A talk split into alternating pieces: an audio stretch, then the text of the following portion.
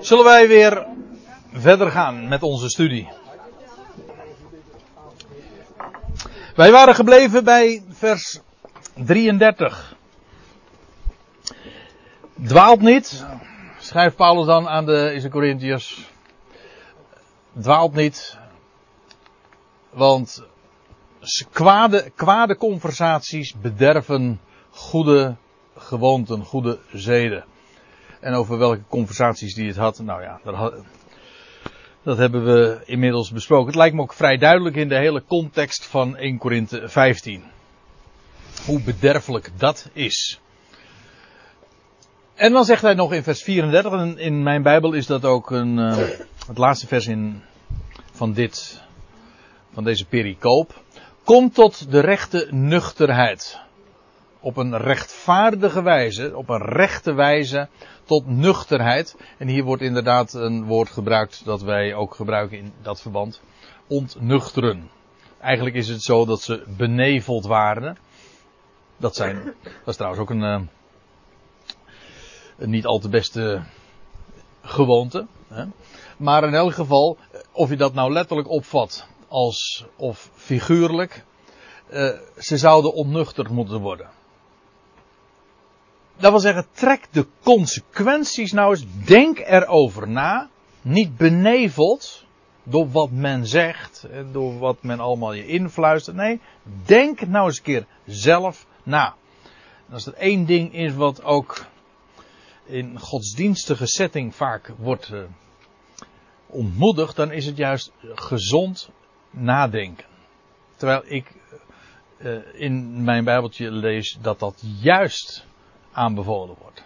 God heeft ons verstand gegeven en als Hij ons zijn woord geeft, dan zouden we dat ook gebruiken. En heel veel mensen gaan altijd maar af op, op gevoel, maar juist dat is zo misleidend. En dat wat men influistert, denk gewoon zelf na. Bezonnen.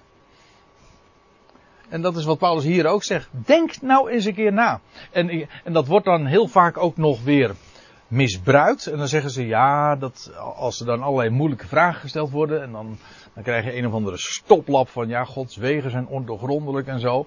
En met andere woorden, je mag er niet over nadenken. Of zulke vragen mag je niet stellen. En dan, dan word ik altijd vreselijk getriggerd. Van jongs af aan ja, ben ik misschien een beetje in de contramine. Maar dat zal wel waar wezen. Maar dan denk ik, op het moment dat zulke flauwekul opgehangen wordt. Van, uh, weet je wel, je mag over iets niet nadenken, want als je dat wel doet, ja, dan kom je, ja, dan kom je op gevaarlijk terrein. Nou, zeg daar wil ik graag dan zijn. Dat vind ik boeiend. Want dan ga ik tenminste dingen ontdekken. Ja, oké, dan kom je misschien buiten de, de gevestigde kaders en dan kom je buiten de, uh, ja, dat ook ja, buiten de kringen die, waar men je eigenlijk het liefst in wil opsluiten. Dat is waar. Maar dat is wat ik onder vrijheid versta. Als je buiten de muren terechtkomt, hè? Toch? Nou ja, uh, in ieder geval nuchterheid. En dat heeft echt te maken met bezonnenheid. Tegenover dus het beneveld zijn. En zondigt niet langer. Waarbij die zonde hier uiteraard weer de dwaling is waar hij het over had. Zondigen is hier ook ja, wat, wat is zondigen? Doel missen. Maar wat is dwalen? Dat is ook doel missen. Dus in wezen exact hetzelfde. Als je dwaalt, dan, heb je, dan mis je je doel. Trouwens, en we hadden het zojuist even over de wereld. De wereld dwaalt, met recht. Die heeft geen doel en dus mist ze een doel.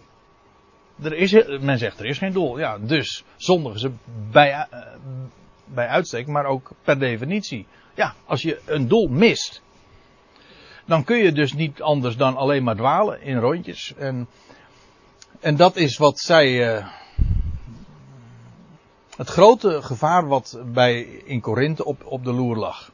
En de kwalijke levenswijze die daar in Korinthe opgeld deed, heeft alles ook te maken met dat wat zij dachten. En de beweringen die daar rondzongen. Want als je natuurlijk geen duidelijke visie hebt op, op het doel van God. Ja, logischerwijs. Dat je dan inderdaad gaat walen en dat je dan beneveld raakt. En dat je dus ook slechte conversaties hebt en dat dan ook goede gewoontes naar de, hoe zei ik dat ook weer, naar de Filistijnen gaan, ja. Daar blijft niks van over. Maar dan moet je niet eh, vervolgens zeggen van ja, er, er moeten eh, regels gesteld. Nee, je moet gewoon gezond gaan denken. Evangelie, blijde boodschap. Dat is wat een mens verandert en werkelijke kracht is. En eh, Paulus zegt, kom tot de rechte nuchterheid, zondigt niet langer. Oh ja, en dat is dat diaatje waar ik het al even eerder voor de pauze over had. Wereldgelijkvormigheid, hè? dat is een uitdrukking uit Romeinen 12 vers 2.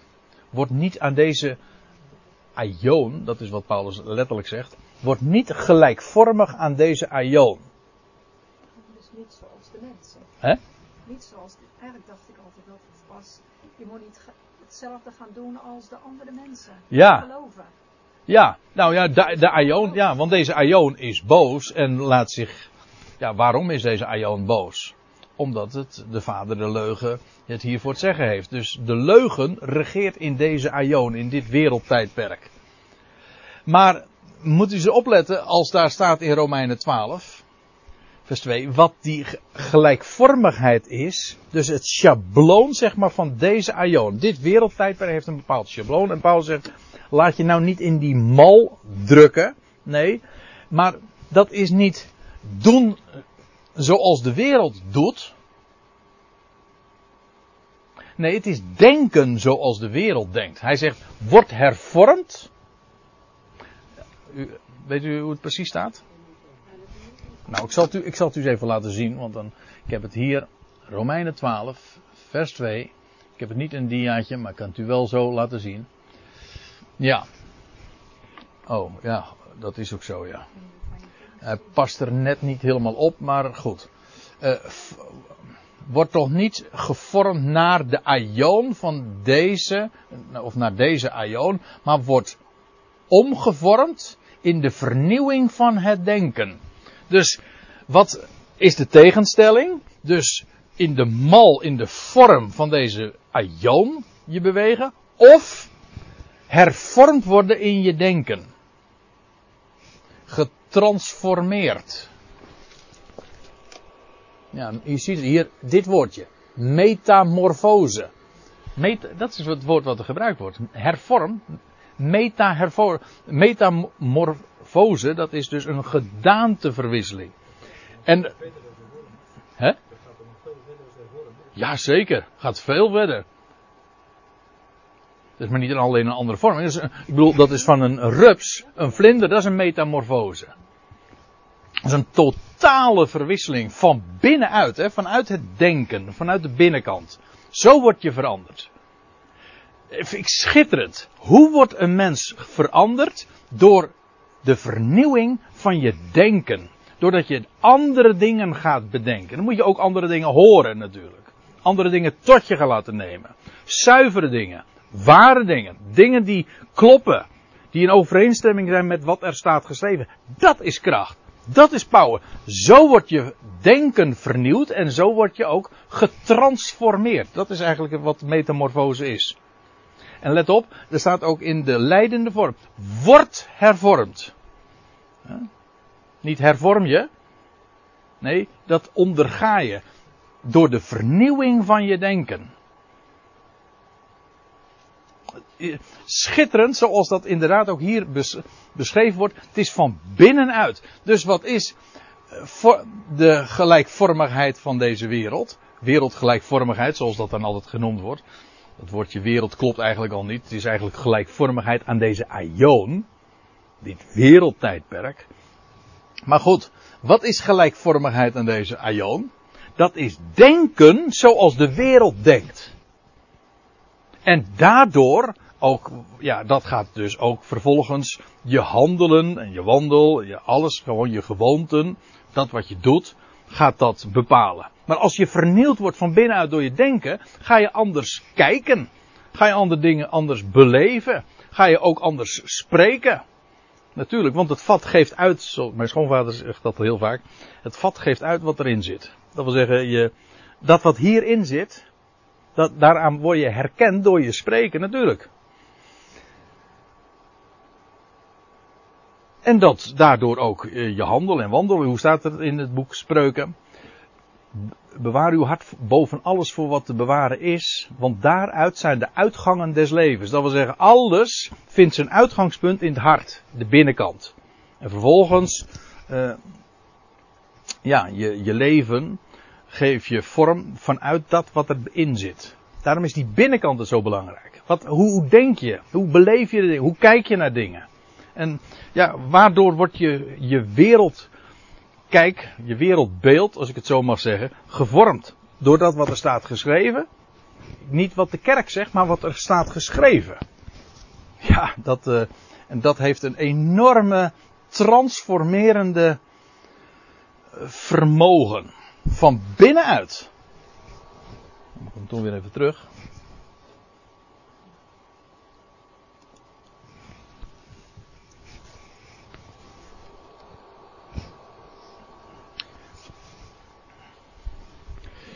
Rechte nuchterheid, zondag niet langer, staat er.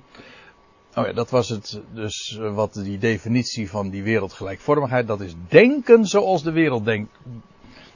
Ik werd er uh, ook altijd op gewezen, en dat is ook wat er uh, altijd doorgaans over verteld wordt. Ja, wat is wereldgelijkvormigheid? Dat je hetzelfde doet als wat de wereld doet.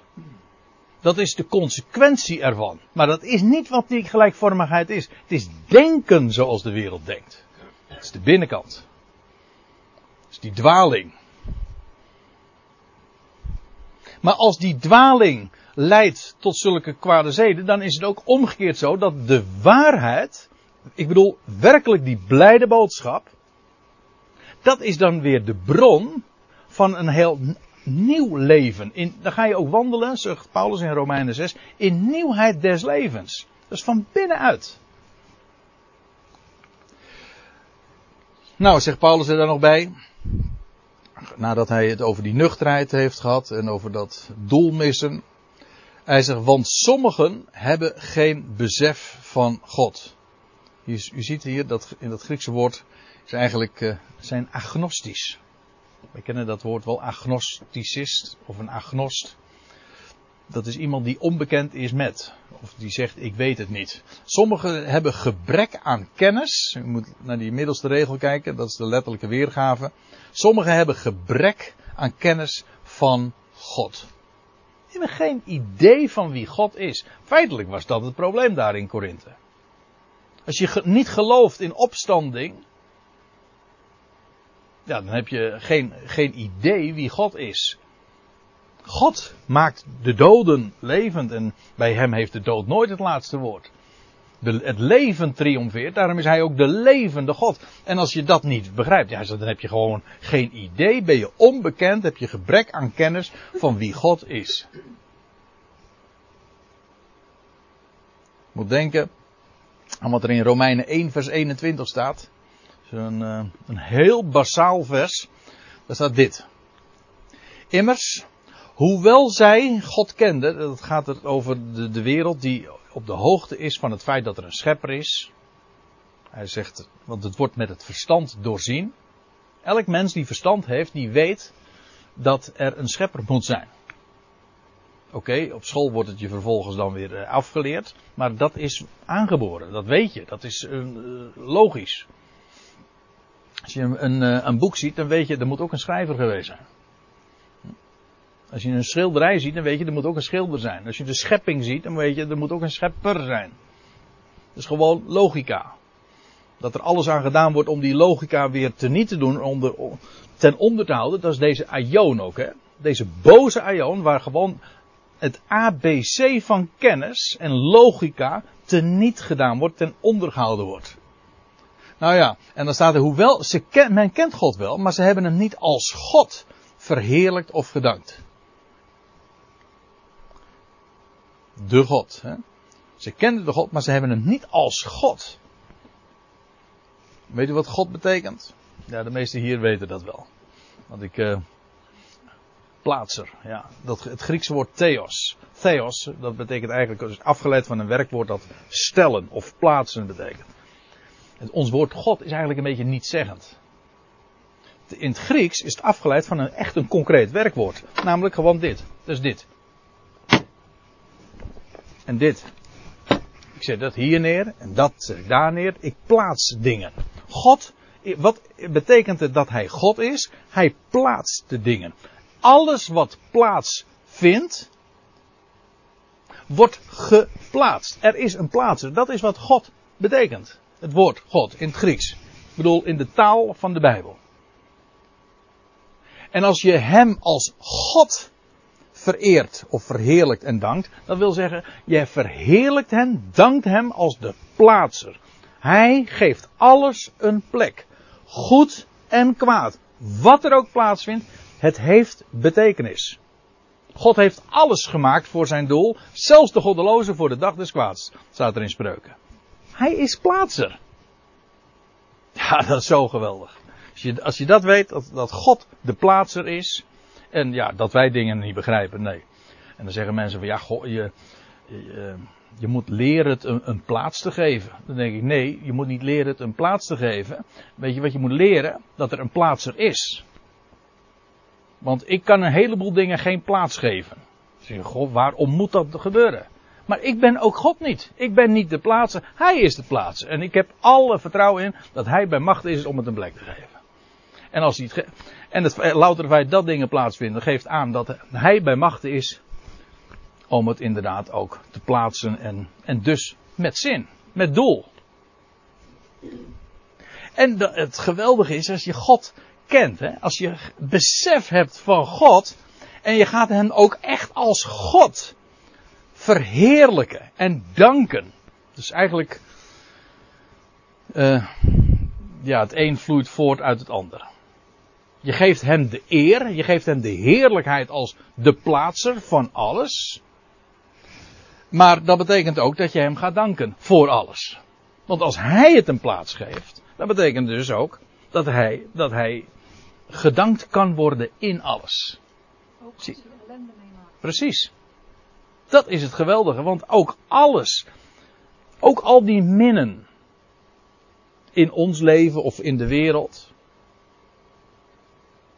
al die dingen die negatief zijn. Ik zat gisteren nog een conferentie van een Amerikaanse komiek.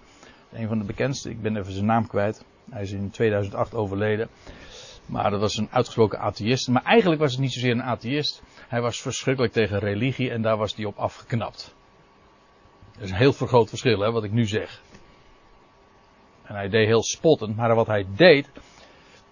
Ja, goh, ik zou het, ik zou het filmpje eigenlijk ook moeten laten zien. Maar ja, je moet. Het was niet vertaald. Sorry?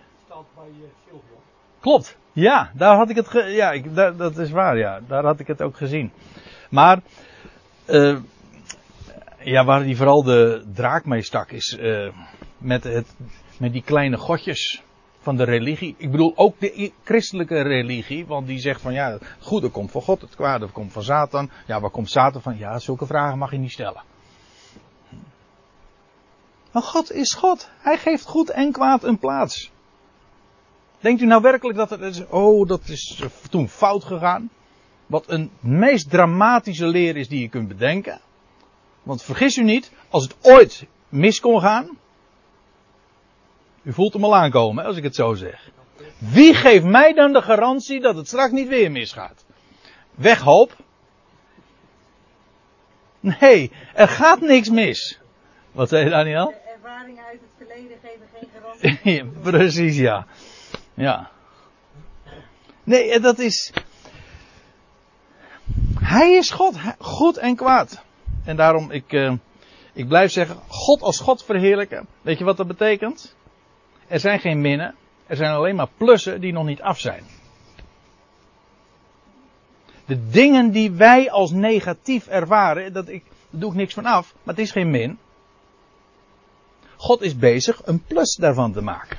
En we zullen eens zien. Je kunt wel kritiek hebben. Wat maakt God. Dat was die conferencier waar ik het dus net over had. Een geweldige vent trouwens.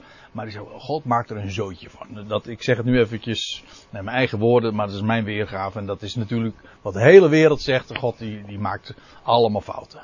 Want anders zou er niet zoveel ellende zijn. Want als hij goede God is. Dan zou hij de dingen toch ook goed maken. Nou, hij gaat het ook wel goed maken. Er zou geen plus zijn als er niet ook een min was. Nou ja, dat is de hele betekenis van contrast. God werkt door middel van contrast. Altijd. Het goede leren we kennen juist in contrast met het kwaad. Het kwaad heeft betekenis. God maakt geen fouten. En als je dat weet, dan kun je hem verheerlijken in alles. U geeft het een plaats. Wij begrijpen het niet, maar u geeft het een plaats. Ik kan hem ook gaan danken. Kijk, dan heb je een gelukkig leven. Men zegt dan van, je, je moet positief denken. Nou, dit is positief denken. Dat is maar niet doen alsof alles positief is. Wij hoeven helemaal niet te doen alsof alles positief is. Alles is positief. Dat wil zeggen, er is een God die van elke min een plus maakt. Dus die minnen die wij zien zijn helemaal geen minnen. Het zijn, dat is ons beperkt zicht in de tijd. Eens zal blijken dat het een plus was.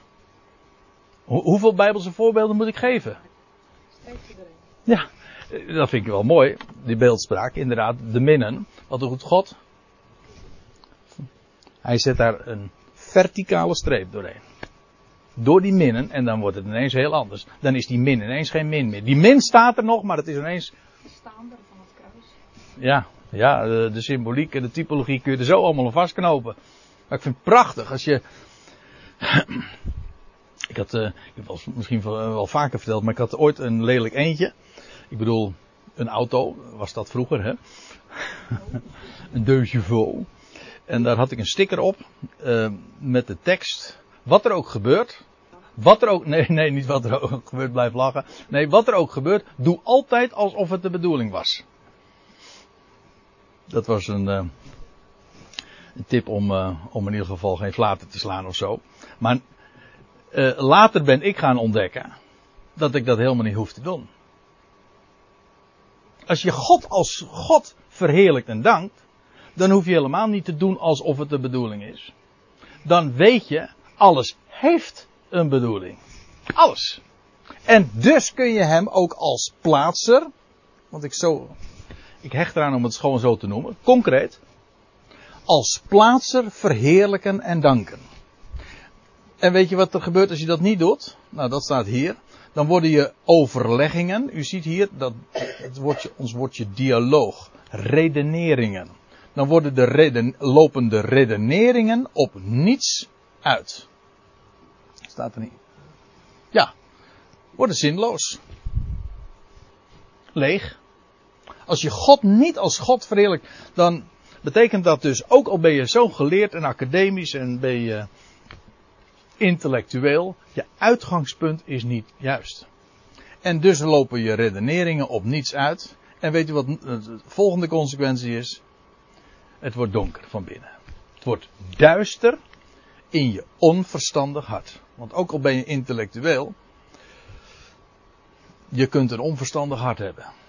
Namelijk als je God niet als God verheerlijkt en geen God kent, daar niet mee rekent, ja, dan deugt je uitgangspunt niet en dan kan je een hele mooie som hebben. Maar als je begin niet goed is, dan kun je je som toch helemaal weer overnieuw doen.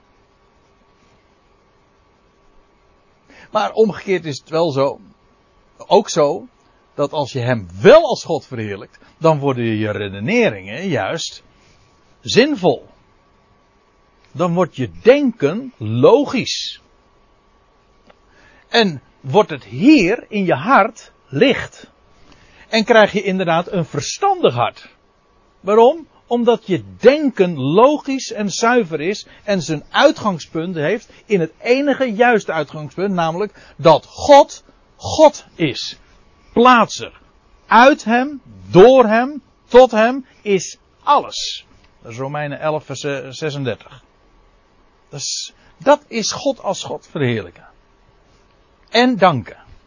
Dus het, het, heeft, het is niet, niet alleen de consequentie dat je hem inderdaad de eer geeft die hem toekomt, maar het heeft ook de consequentie dat je leven gevuld wordt met dankzegging en dus ook met vreugde. Want dankzegging, dat is hetzelfde als vreugde. Eucharis. Dat wil zeggen, goede vreugde. Ja, dus als Paulus zegt, want sommigen hebben geen besef van God. Ja, dat is feitelijk wat zij dus, of wat sommigen onder hen dachten. En wat in die dagen sommigen zeiden in Korinthe. Daarom is 1 Korinthe 15 en, en alles wat daarmee verband had zo enorm actueel. Want wat daar sommigen beweerden, namelijk een ontkenning van de opstanding en wat Christus heeft gedaan, namelijk dat hij de eersteling uit de doden is en een garantie dat de dood er niet gedaan wordt. Dat wat zij ontkenden, dat is vandaag de universele leer binnen de christenheid. Dat klinkt misschien heel zwart-wit, maar ontken het maar eens. Men zegt dat er aan de dood geen einde komt. Want ja, een groot gedeelte van de schepselen. En de, sommige de kerkgemeenschappen zijn er dan verdeeld over hoeveel dat er zijn. Er zijn kerkgemeenschappen zijn die, die beweren dat het er maar een, enkeling is die er komt. En andere mensen zeggen nee, het zijn er het zijn sommige. En, nog weer anderen zijn het zijn er vele. Maar weet u wat de schrift zegt? Allen. En als het namelijk niet allen is, dan betekent dat er aan de dood geen eind komt. En dat is ook wat men zegt. Dat voor hen is de eeuwige dood weggelegd. En daarmee bedoelt men de eindeloze dood. Wegpazen, als ik het woord even mag gebruiken. De blijde boodschap is juist de dood is overwonnen en zal worden teniet gedaan. Dat is de blijde boodschap. Als je daar ook maar iets van afdoet, heb je geen blijde boodschap meer, want dan is de dood, heeft de triomf. De eeuwige dood is dan niet zo erg, want dan slaap je. De eeuwige hel. Het is nog veel erger. Ja. Ja. Maar zie je hoe, hoe duister het geworden is.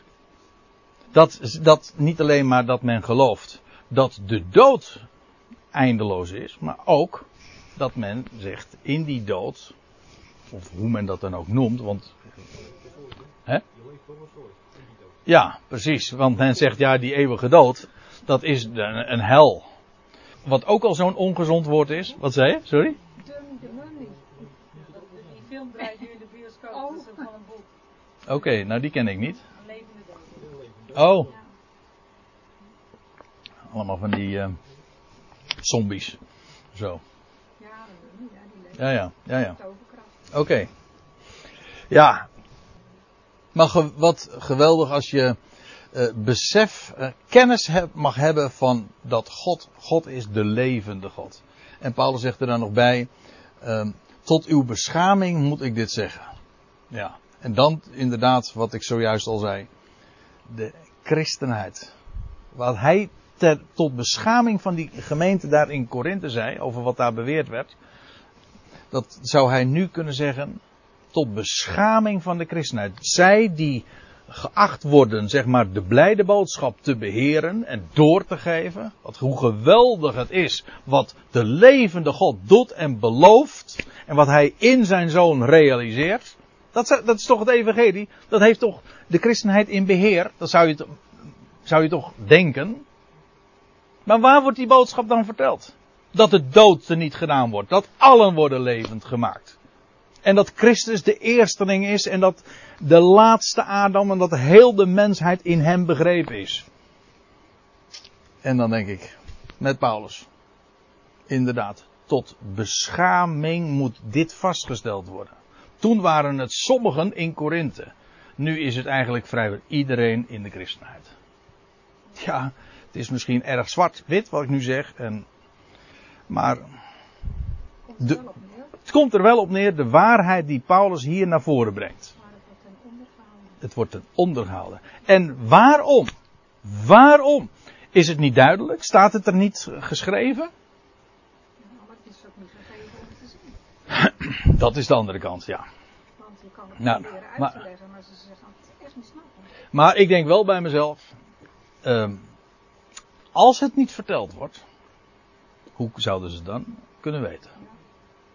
En van wie krijgen ze te horen? Ja, en dus eh, ben ik zo ontzettend blij dat, eh, dat, dat, dat ik het mag weten. Maar niet alleen, ik vind het heerlijk om het te weten. Maar ik vind het nog veel mooier om het te vertellen. Want dan ga je delen, dan krijg je, krijg je zo'n geweldig effect van, ja, andere mensen mag je ermee blij maken. Maar dat is de ene kant. De ene kant is dat je andere mensen ermee blij maakt. Maar u, we hebben net ook in de afgelopen versen gezien dat je niet iedereen er blij mee maakt en dat je ook een heleboel gedonder ervan krijgt. Op het moment dat je dat zegt. En dus, en dat vind ik dan weer de tragiek, denken mensen, ook die deze ontdekking gedaan hebben, nou jongens, het uh, levert wel een heleboel ongein op. En uh, mijn familie of mijn vrienden, of de mensen bij ons in de kerk, die, worden, zijn er niet blij mee. Dus uh, laat ik maar een beetje voorzichtig zijn. Laat ik het maar niet vertellen. En zo wordt de boodschap alsnog weer ten onder gehouden door degene notabene die het weten. En dat is helemaal erg. Als u het mij vraagt, dat vind ik, dat vind ik het allerergste. En, en geloof het of niet, ik weet niet of u die ervaring deelt. Het maakt, het is, er zijn weinig dingen die mij zo boos maken als dat. Als mensen die het weten, maar die omdat ze het niet aardig vinden of leuk vinden. Het is ook niet leuk om buiten te staan en om verguisd te worden, om gesmaad te worden. Maar als je om zo'n blijde boodschap ten onderhoud gewoon vanwege de reacties, of omdat, men, omdat je er niet populair van wordt, dat is echt kwalijk. En dan zeg ik ook, ja, dat moet je ook, uh, dat is schandelijk. Het is, het is zo'n geweldige waarheid, er is zo enorm om dat te vertellen. Als je je kaak op elkaar moet houden, dan komt er bijna je oor uit. ja, als het, nou dat is waar. Ja, ja, dat is waar. Je kan het, als het hier zit, uh, dan moet het eruit. Hoe zei iemand dat, ik weet niet meer even wie het was, maar die zei van, het is als een niesbui, je houdt het niet van binnen. Hè? Je houdt het niet binnen. Nou, vertel het, vertel het.